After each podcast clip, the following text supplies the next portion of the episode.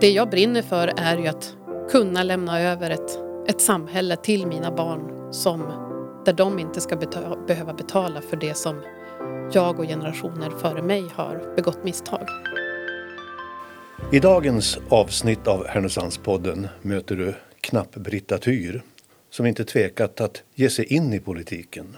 Idag folkpartistiskt kommunalråd och representerar ett av fyra partier som styr Härnösands kommun. Hur det går och vad hon tror om framtiden i Härnösand ska vi prata om. Och jag vill naturligtvis veta vad hon brinner för och varför det är viktigt med politik. Men vi börjar väl med namnet och ursprunget. Välkommen, Knapp, Britta Tyr. Berätta om ursprunget i ditt namn. Ja, eh, tack så mycket för att jag får vara här. Eh, det är många som studsar eller frågar en gång till om Knapp. Och det här är ett gårdsnamn från Dalarna och det är därifrån som jag har påbrå. Men det är långt tillbaka i tiden.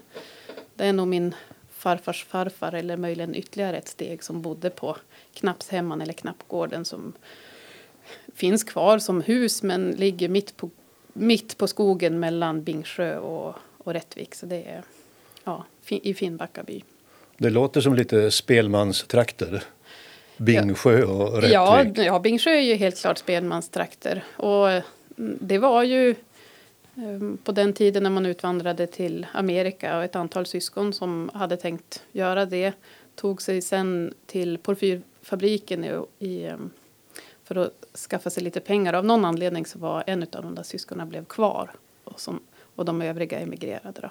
Så jag har ju precis som alla andra mycket liksom, eh, långväga släktingar i Amerika men eh, den tarm som blev kvar i Sverige det är den som jag kommer ifrån och sen så har släkten eh, finns spridd i, i Sverige men just gårdsnamnet och ta upp det mm, igen det är nog min farfar som gjorde. Och sen alltså det är så långt, det är, så det är tre generationer tillbaka? Mm. Har du varit i USA och hälsat på de andra då och berättat om Knappgården? Nej, inte jag. Men eh, nu ska vi se. Mm, min pappas kusin var där för något år sedan. Ja, det kanske är före pandemin nu. Det måste det ha varit. Eh, och återknöt en del kontakter. Så, så lite koll har jag där. Men, eh, mm. Vet du vad det, var, vad det blev av dem? Ja, I det polariserade USA? Nej, så bra koll har jag inte. Men de finns där. Annars då? Din man och barn, hur ser familjen ut? Ja, eh, jag har gift mig i en familj som heter Tyr. Då. Och eh, jag och min man träffades i Göteborg. Eh, jag pluggade där och så. Och sen så när vi fick vårt första barn så då sa vi nu är det dags att flytta hem. Och han är ursprungligen från Bollnäs, eller Arbro faktiskt. Och då sa jag, ska vi flytta hem? Vill du flytta till Bollnäs? Nej, sa han. Och så frågade han mig, vill du flytta hem till Härnösand? Ja, sa jag. Och då var det så. Och då kommer vi fram till det att du är ett barn av Härnösand. Ja, jag är uppvuxen här. Ehm, och jag är ju 80-talist. Så jag har ju vuxit upp här under ja, 90-talet. Och Var bodde ni någonstans? Jag är uppvuxen i villa på Brännan och mina föräldrar finns kvar där i, i samma hus. Och så fick ni ett barn och så flyttade ni hem och sen så har familjen utökats. Nu är jag trebarnsförälder. Det är eh, fullt upp. alltså, det här är ju en fråga som man numera kan ställa både till en man och en kvinna. Alltså, hur är det att kombinera ett jobb som heltidspolitiker med privatlivet? Mm. Utmanande såklart. Man behöver en, eh, en stabil andra hälft som kan ställa upp när det behövs. Eh, som lokalpolitiker eller som politiker överhuvudtaget så har man ju inte några fasta arbetstider utan det, ibland är det extremt arbetsintensivt och sen kan det vara lite lugnare emellanåt men det är ju kvällar och helger och allt möjligt som går åt. Men du är så att säga nummer två nu i kommunen som kommunalråd och då är du heltidsarvoderad och mm. det är ett 24-7 jobb lite grann. Ja, vi ska inte överdriva det. Jag är ju, i, I grunden jobbar jag liksom 8 till 5 sådär. Men, men sen kan saker ta tid på, på kvällar också och så.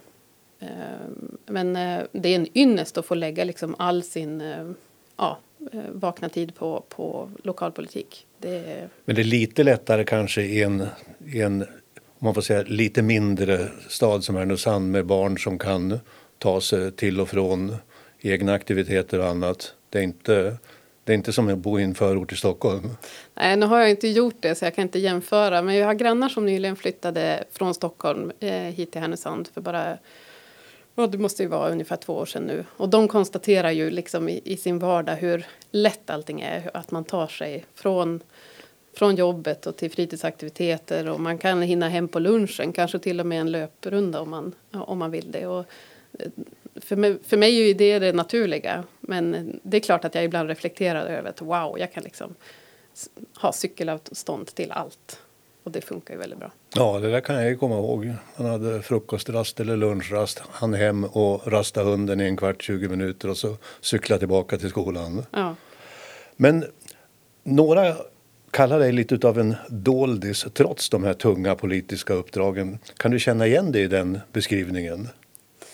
Eh, man blir nyfiken vilka som kallar mig för en doldis. Nej, men det beror ju på lite grann vart man, eh, vart man hamnar. Men jag, jag grunden är, i mitt engagemang är ju att det ska ske förändringar och att det ska komma framtid, framåt. Liksom. Eh, sen om jag syns mycket i det eller inte, det är ju ganska pragmatiskt lagd. Eh. Ja, men vi frågar ju lite grann när, när vi började prata. Gick det att göra någon research på mig? Har du googlat fram? Ja, just det. Ja, ja. Nej, men, så där väldigt mycket knappt Britta Tyre var det ju inte. Det är lite inför valet och ja. några, några uppvaktningar som ni gör eller när ni uppmärksammar saker i kommunen. Jag var ju ordförande i samhällsnämnden de senaste fyra åren. Eh, där finns det säkert lite medial uppmärksamhet kring eh, Jo, det är klart att du, du men, är omnämnd. Men ja. vad är skillnaden mellan kändis och doldis? Ja. Eh, eh, men det som blir... Um, ja, vad, vad, i, I Härnösand känner jag när, jag när jag går på stan, liksom, det finns ju alltid folk som man hejar på. Man, man är ju bekant och tjenis med väldigt många. Jag kan ju inte gå på affären utan att uh, folk liksom ja, men hejar och man står och Och det är den där andra fördelen med det lilla. Ja. att Det är också så när man ska få någonting gjort så är det kanske lite lättare när man vet vem man ska vända sig till och vilka man känner. Och... Ja, jag, landshövdingen Berit Högman och jag hade ett samtal om det här med liksom fördelen av att verka i en, en mindre stad. Och att det är så nära, det är så lätt att ringa inom kommunen eller utanför. Man känner företagare, man har kontakter i föreningar, man känner allmänheten. Det är väldigt korta ledtider, det är lätt att föra processer framåt eller hitta de rätta kontakterna. Jag, jag tänker att det återspeglas säkert i, i ert upp, uppdrag när ni gör podd och, och, och sånt att det är ganska lätt att få tag på folk. 1984 är ju ett årtal som många förknippar med George Orwells framtids mm. Dyspoti här och begreppet storebror ser dig. 1984 för dig, vad associerar du till? Jag är ju född 1984. Eh, och du ser lite research.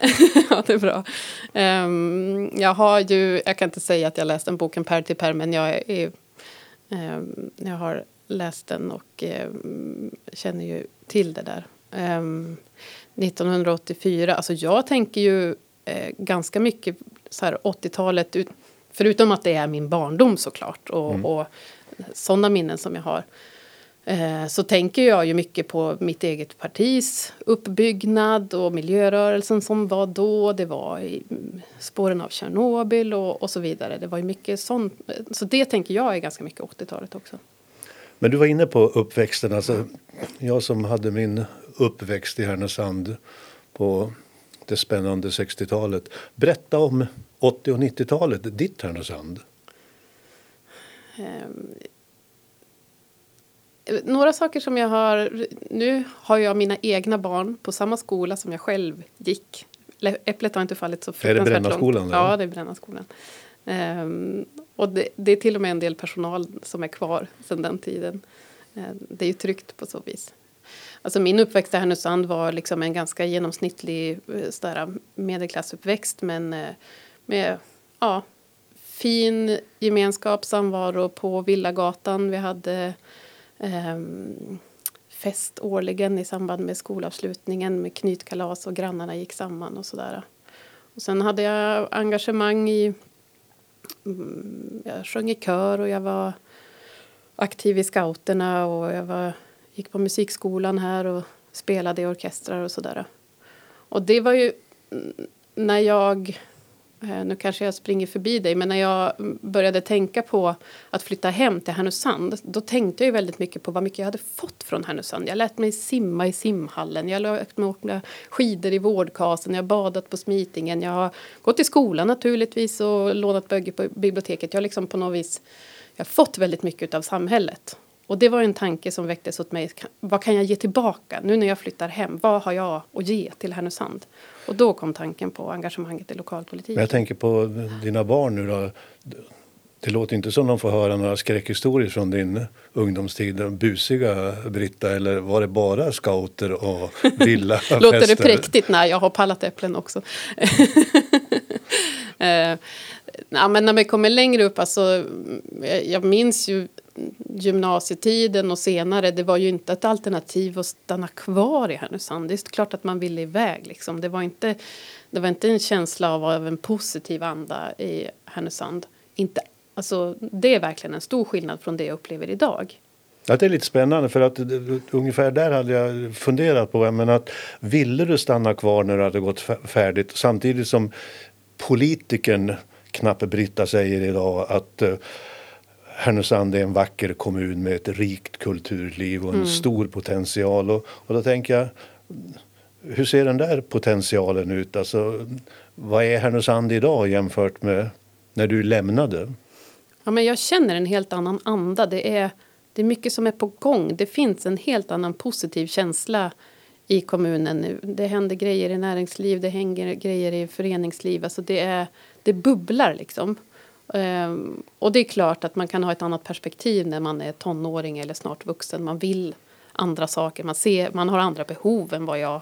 Man kan Härnösand då? Man kan Härnösand då och de behov eller de förväntningar som jag har idag som eh, ja, förälder och ja, vuxen, det är ju ett annat än vad jag hade då. Gissar jag rätt då du eh, gjorde som jag, drog till Göteborg? Ja, jag mellanlandade i Leksand i ett antal år och sen så hamnade jag i Göteborg och gick universitetet där. För det här är lite spännande att uh, du är ju lokal men du pluggade globala utvecklingsstudier mm. har en kandidatexamen där. Vad var det som lockade där?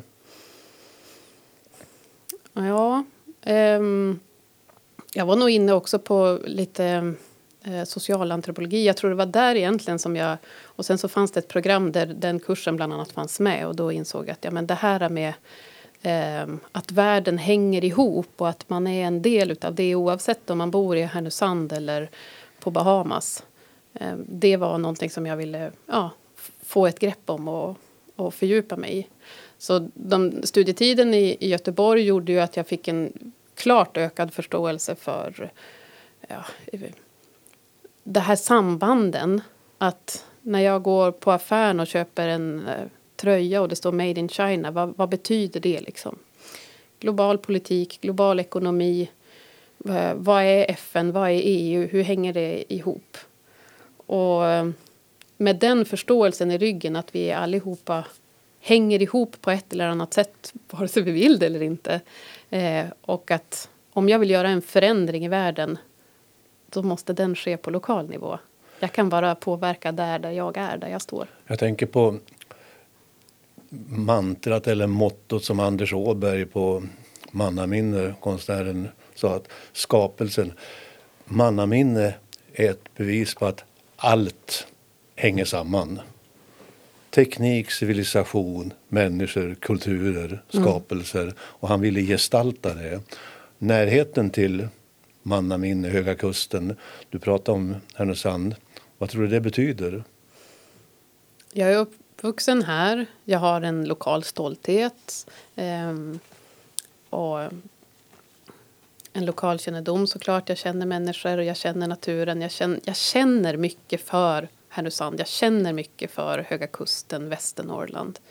Eh, jag vill mycket här. Det låter lite grann som jag känner. ja, men visst är det härligt. Och jag tänker att den Man måste vil- ha något hemma någonstans. Ja, här är mitt hemma. Även om man förstår det här globala som du sa. Ja, ja men, och jag tror att man behöver det också. Man behöver förstå att vi hänger ihop med resten av världen, på gott och ont. Och att förändringar som jag gör här har också påverkan på global nivå i slutändan. Någonting helt annat som jag verkligen funderar på, det går väl antar jag inte och svara på nästan, men vi har ju våra sinnen, men hörsel och syn. Alltså, finns det något som är värre av de två att förlora? Eh, nej, den där är svår. Eh, nu har jag fördelen att jag eh, pluggade till teckenspråkstolk och, och behärskar svenskt teckenspråk. Så jag skulle, om jag förlorade hörseln, skulle kunna kommunicera med åtminstone de som också kan teckenspråk. Eh, men jag har ju också ett stort musi- musikaliskt intresse. Och eh, det skulle ju definitivt vara en sorg att inte kunna ta god Men, men du, du är också dövblind tolk. Ja, det ingår, det är en del i den liksom, utbildningen. Så att, ehm, ja, jag kan Ja, jag, kommunicera jag tänker på, alltså, vi hade ju en biskop Martin Lönnebo. Mm. Som ju, och vi hade det här Lönnebo där dövblinda kunde bo. Mm. Vi har också haft Stig Wallin med 5 i 12. Alltså det här representerar någon form av humanism men också en förståelse. Liksom det här, vi pratar just om att vara en del av någonting. Men när man är berövad en del sin, då, måste ju man ju verkligen få stöd för att kunna vara inkluderad. Ja, allt är var, ju, var, vi, var vi bättre på det här tidigare? Finns Lönnebo? eh, allt är ju i relation till hur övriga samhället ser ut. Och hur bra vi är på att... Eh, eh, det, det handlar ju inte om den enskilda individens förmåga att anpassa sig utan hur väl am, samhället eh, sänker trösklarna för, för alla egentligen. Jag tänker att det är så många i vårt samhälle som har svårt att kanske uttrycka sig, ta del av saker. Och där har vi ju alla ett ansvar att sänka trösklar. Ehm, här i helgen så, så eh, invigdes Sten för tårar och så var det ett samtal mellan, mellan landshövdingen och eh, biskopen. Och jag tyckte att eh, Berit Högman, landshövdingen, pratade så bra om det här med att inkludera och att även om man eh, kan lyfta en diskussion på en ganska hög analytisk eller intellektuell nivå så måste jag alltid inkludera den andra och säga nu nämner jag ett namn som du kanske inte känner till men det var den här och så är man modig och frågar och lyssnar tillbaka. Ehm, Det, Och det här minnes, den här gestaltningen, det här minnesmärket, det handlar om en mycket mörk tid med häxbränningar i, på vår plats i det som nu kallas vår kommun och i vårt landskap. Ja, precis. Det här är ju för att hedra minnet av framförallt kvinnor som, som föll offer i trolldomsprocesserna under den här mörka tiden. Men jag tänker väldigt mycket på liksom det kollektiva trauma som måste ha uppstått i samband och efter det. Eh, det är en sak att en enskild kvinna faller offer, det är fruktansvärt i sig. Men varje familj, varje by, varje liksom lokalsamhälle levde ju med ett trauma efter det där ja, grannar blir liksom eh, fiender till varandra. Någon har Man- pekat ut någon man har pekat ut vara- varandra. Eh, en, en familj som då liksom fungerade att ja, det var ofta kvinnor som såg till att det fanns mat på bordet. När den personen inte längre finns kvar, vad händer med familjen? Vad händer med släkten? Och, ja, det, det måste ju ha varit fruktansvärt. Fem snabba frågor. Sommar eller vinter? Det var inte enkelt. Jag gillar årstider. Eh, men nu när sommaren är på ingång så säger jag sommar. Hav eller kust? Kust. Höga kusten eller Smitingen? Är inte Smitingen en del av Höga Kusten? Jippi eller tidningen Ångermanland? Jag läser båda. Det var diplomatiskt svar. Härnösandspodden eller Härnösand TV? Eh, Jag tittar mest på Härnösands TV faktiskt. Ja, Men den här podden kommer du lyssna på. definitivt. Men alla de här frågorna då om att eh, hamna utanför eller ha behov, så att säga, som du, precis som du säger, som samhället måste hantera. Hur, dina erfarenheter från att uh, tolka och, och, möta andra, hur mycket kan du ta med dig in i politiken och vad finns det för förståelse för det här för de som inte pratar andra språk än bara munnens språk, tänkte jag säga. Mm, ja, men eh, det lilla eh, den lilla grupperingen eh, döva och hörselskadade som finns här, nu, här i Härnösand, de tar ju direkt kontakt med mig och, och frågar mig. Eh, det, det, känns ju roligt att jag blir lite grann deras kanal in till lokalpolitiken och det här är ju viktigt. Härnösand är ju en utav är det sex orter i Sverige som har eh, dövskola eller skola för specialskol, Specialskolemyndigheten har eh, skola för döva hörselskadade. Och, det, och det är Kristinaskolan? Kristinaskolan, precis. Och det gör ju att här i Härnösand så har vi liksom en, en större andel per capita som är eh, teckenspråkiga. Och det, det, ser vi ju ute när vi går på torget. Vi ser folk som sitter och tecknar på café eller på mm, sådär. Men alltså vi ser ju det här när det kommer människor från andra kulturer. Lär dig svenskan. Mm. Men så här är det människor som bor i, i kommunen som kan ta kontakt med dig med ett annat språk. Mm. Och Ska vi lära oss, behöver vi lära oss det eller hur viktigt är det här? Teckenspråket är ett eh, viktigt och bra eh, kommunikationsmedel för döva hörselskadade. Och då får man ju komma ihåg att döva är ju uppvuxna i Sverige och det finns ju inte en... De har ju liksom sina rättigheter i, och går igenom svenskt eh, specialskoleväsende och det, det finns ju liksom. Eh, men samtidigt så döva som som, som grupp hamnar tyvärr utanför arbetsmarknaden, har svårt liksom att ta sig in i alla fall. Man missar mycket i det, det här informationssamhället som vi lever i idag. Eh, så att det är både lättare och svårare att vara döv och hörselskadad och teckenspråkig idag.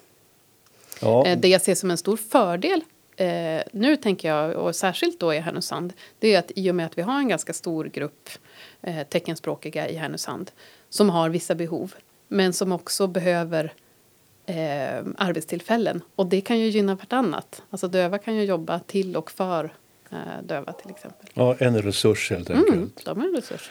Du var inne på det här när vi pratade om hörsel. Att vara berövad hörsel, det skulle beröva dig ett av dina stora intressen. Vad är det? Musik förstår jag. Ja, eh, ja men jag är uppvuxen i en musikalisk familj. Pappa är musiklärare och jag har ju ja, spelat på musikskolan sen, sen man fick göra det. Vem var det, din pappa? Det var?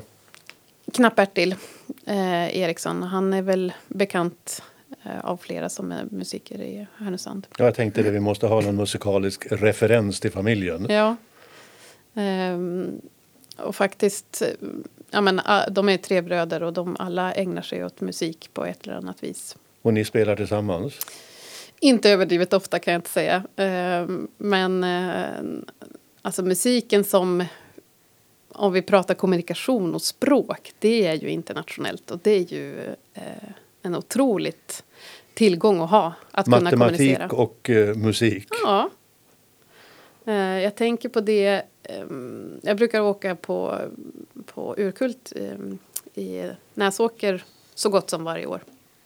Där är det ju mycket musiker som är från andra delar av världen och musiken som kommunikationsmedel och liksom förmedla av känslor och tankar och eh, det är en otrolig styrka och det, just urkult är ju ett exempel på det. Men om man kommer från Knappgården, vad är ditt uh, instrument då?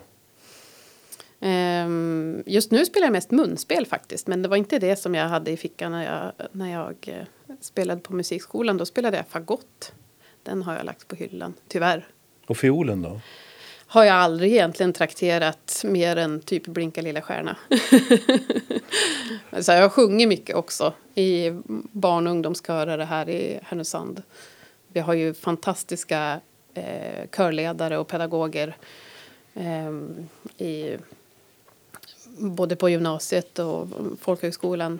Eh, Helene Lundqvist Ahlén är en och Maggan och Tove som på gymnasiet har, är ju verkligen sådana här en rik fritid, ett eh, rikt eh, kulturintresse. Men du har ändå gett dig in i politiken. Det är ju väldigt många som väljer bort politiken.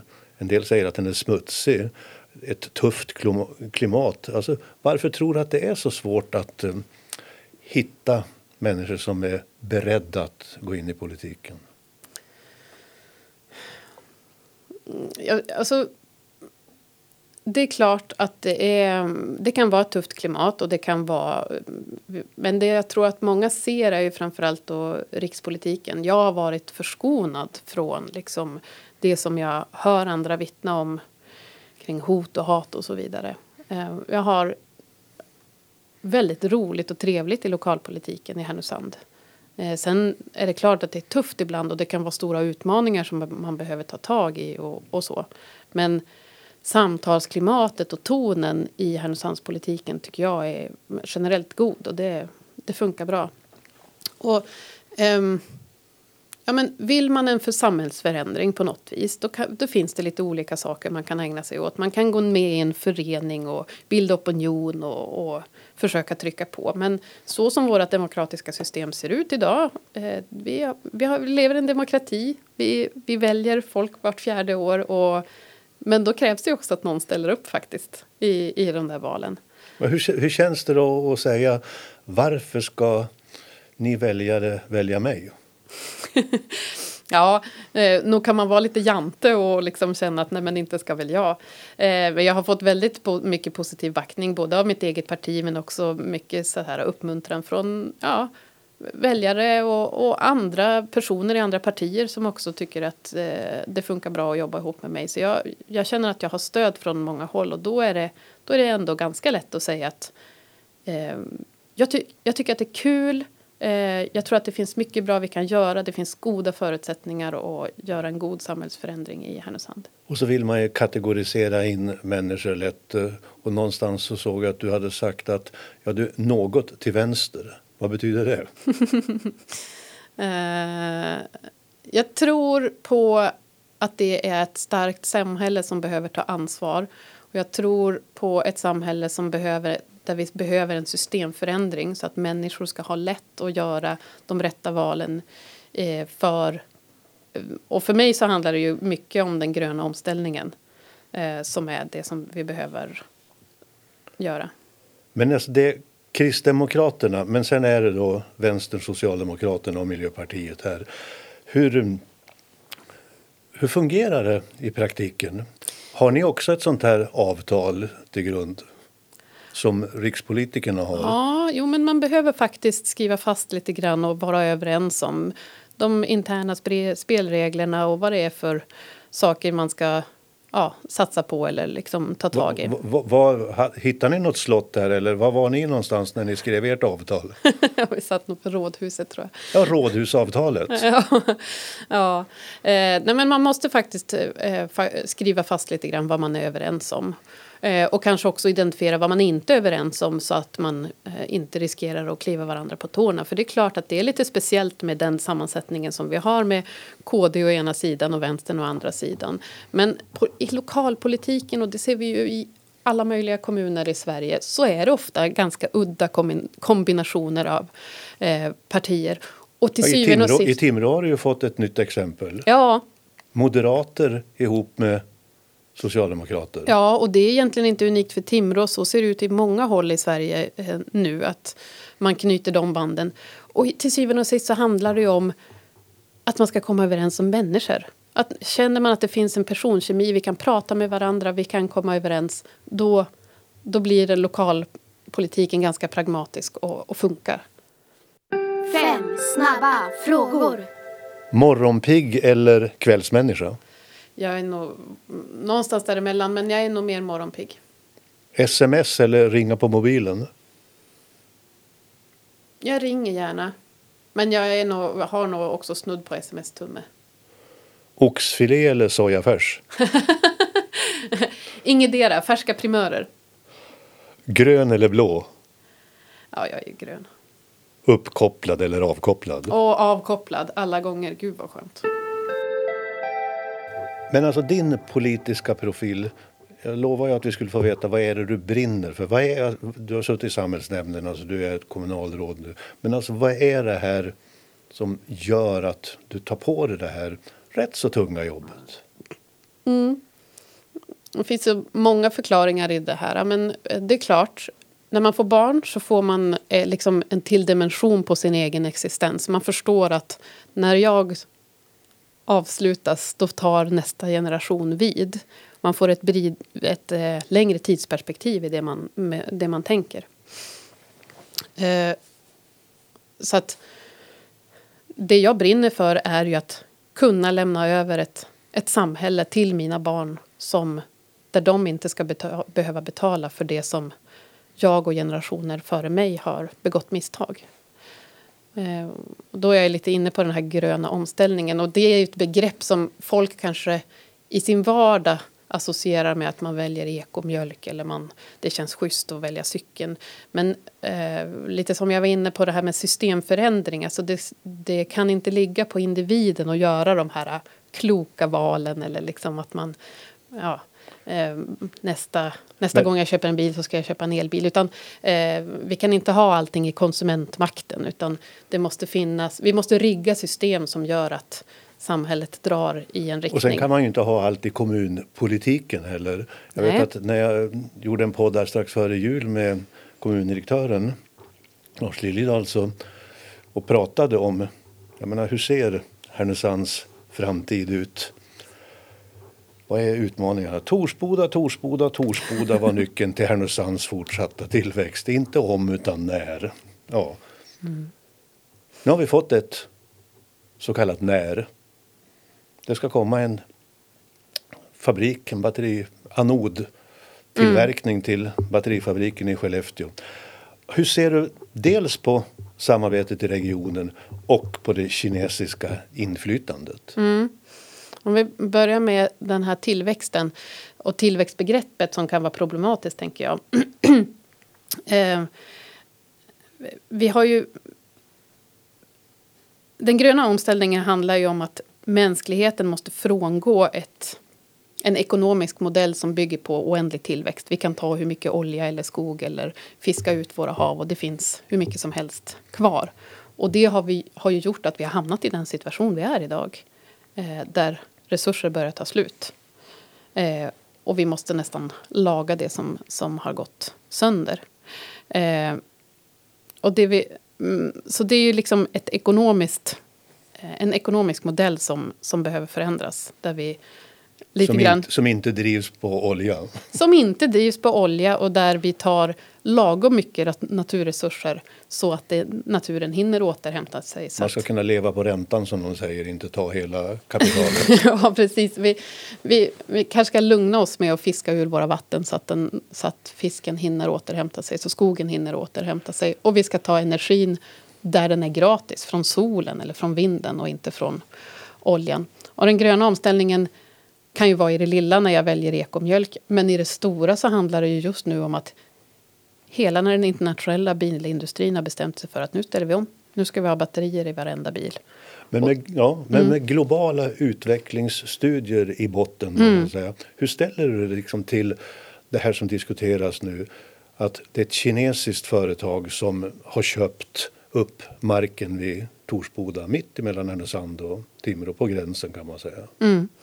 Ja, och då som lokalpolitiker så får jag ju förhålla mig till det. Och då kommer jag till den här eh, befolkningstillväxten. Där har vi definitivt en utmaning eh, i att vi har en obalans mellan ja, en åldrande befolkning och en alldeles för liten befolkningstillväxt. Och för mig eh, här och nu så, handlar, så blir det ju liksom att eh, vi om några år så behöver mina barn inte flytta till Göteborg för att utbilda sig eller för att det inte finns några jobb i Västernorrland. De kan stanna kvar. Och det kommer finnas pengar i kommunkassan som gör att mina föräldrar när de behöver hemtjänst eller färdtjänst kommer kunna ha det till en god kvalitet. Men för att den där ekvationen ska lyckas, då, vad, vad krävs för att vi ska lyckas bättre än Skellefteå? Skellefteå växer ju liksom ändå bara med någon tusen till två tusen mm. per år och inte de där 8000 som vi pratar om här. Vi har jättemycket att lära av Skellefteå och det har vi gjort och vi har riggat supermycket för det. Det handlar ju om kompetensförsörjning och det handlar om ja, att växla upp i ett samhälle som under lång tid liksom sakta har avvecklats kan man säga. Eh, vi har en del fördelar jämfört med eh, Skellefteå. Dels är vi flera kommuner som hjälps åt. Du frågade kring liksom samarbetet i regionen och om det är någonting eh, som eh, vår nuvarande landshövding Berit Högman har lyckats med det är ju att knyta ihop våra kommuner. Det finns ett helt annat samarbetsklimat nu än det gjorde för ett antal år sedan. Och det gynnar ju oss. Vi, vi gläds åt varandras framgångar. Och Västernorrland i stort vinner på det. Um, sen um, Ja, vad var, vad var din andra ja, fråga? Men det är alltså hur, hur, hur den här, alltså nyckeln till Härnösands fortsatta tillväxt, det är en mm. sån tilltro till det här. Mm. Vad är det som ska behövas? Du är inne på en del.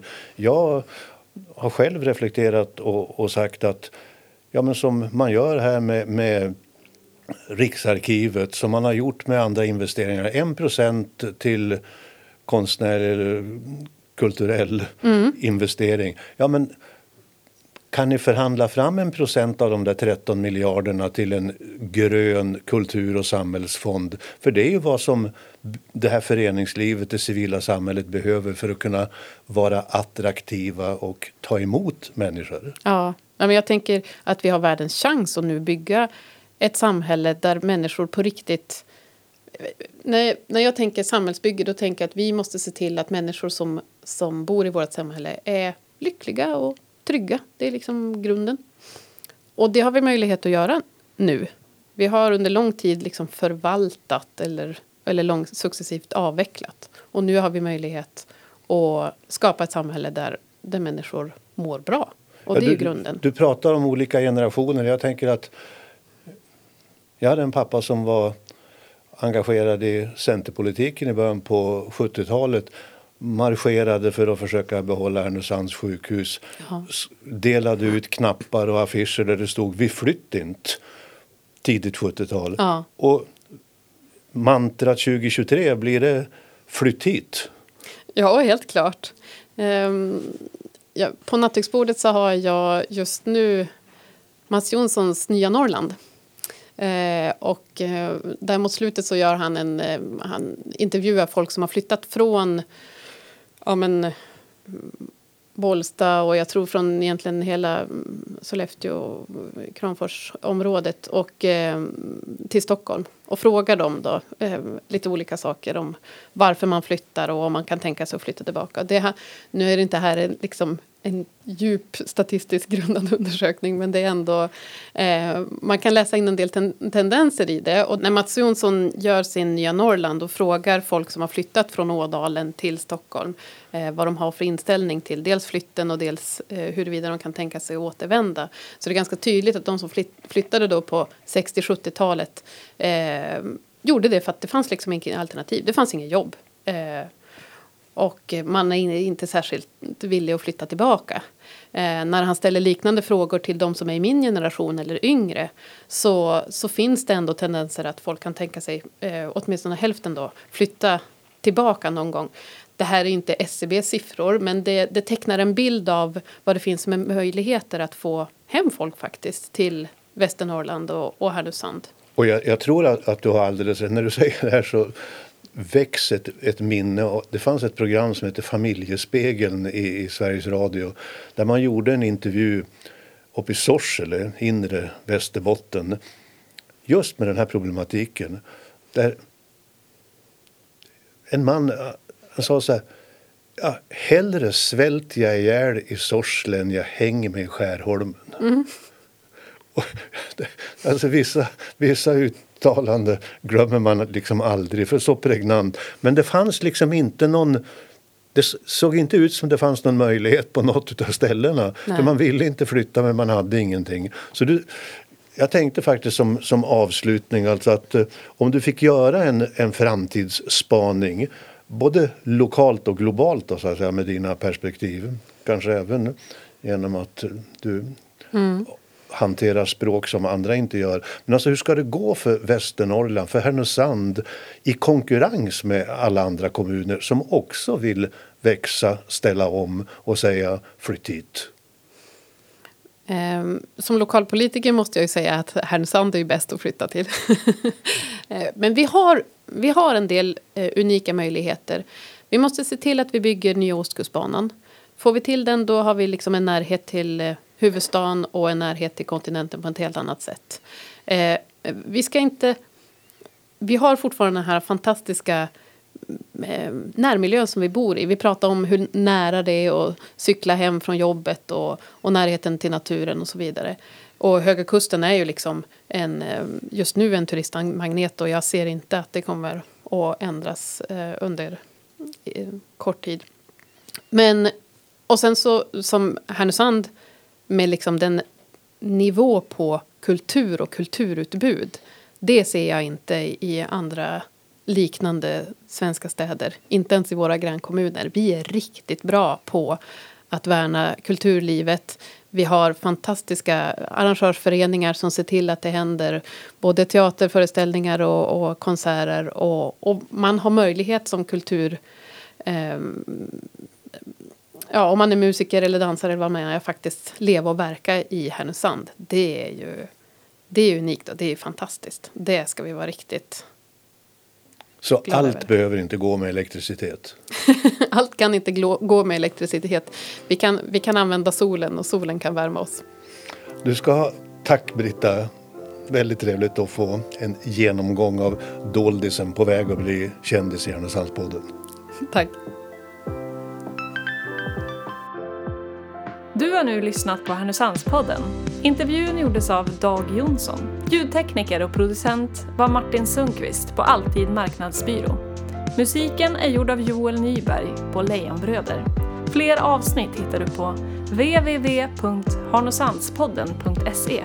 Vem vill du lyssna på? Tipsa oss på info at harnosandspodden.se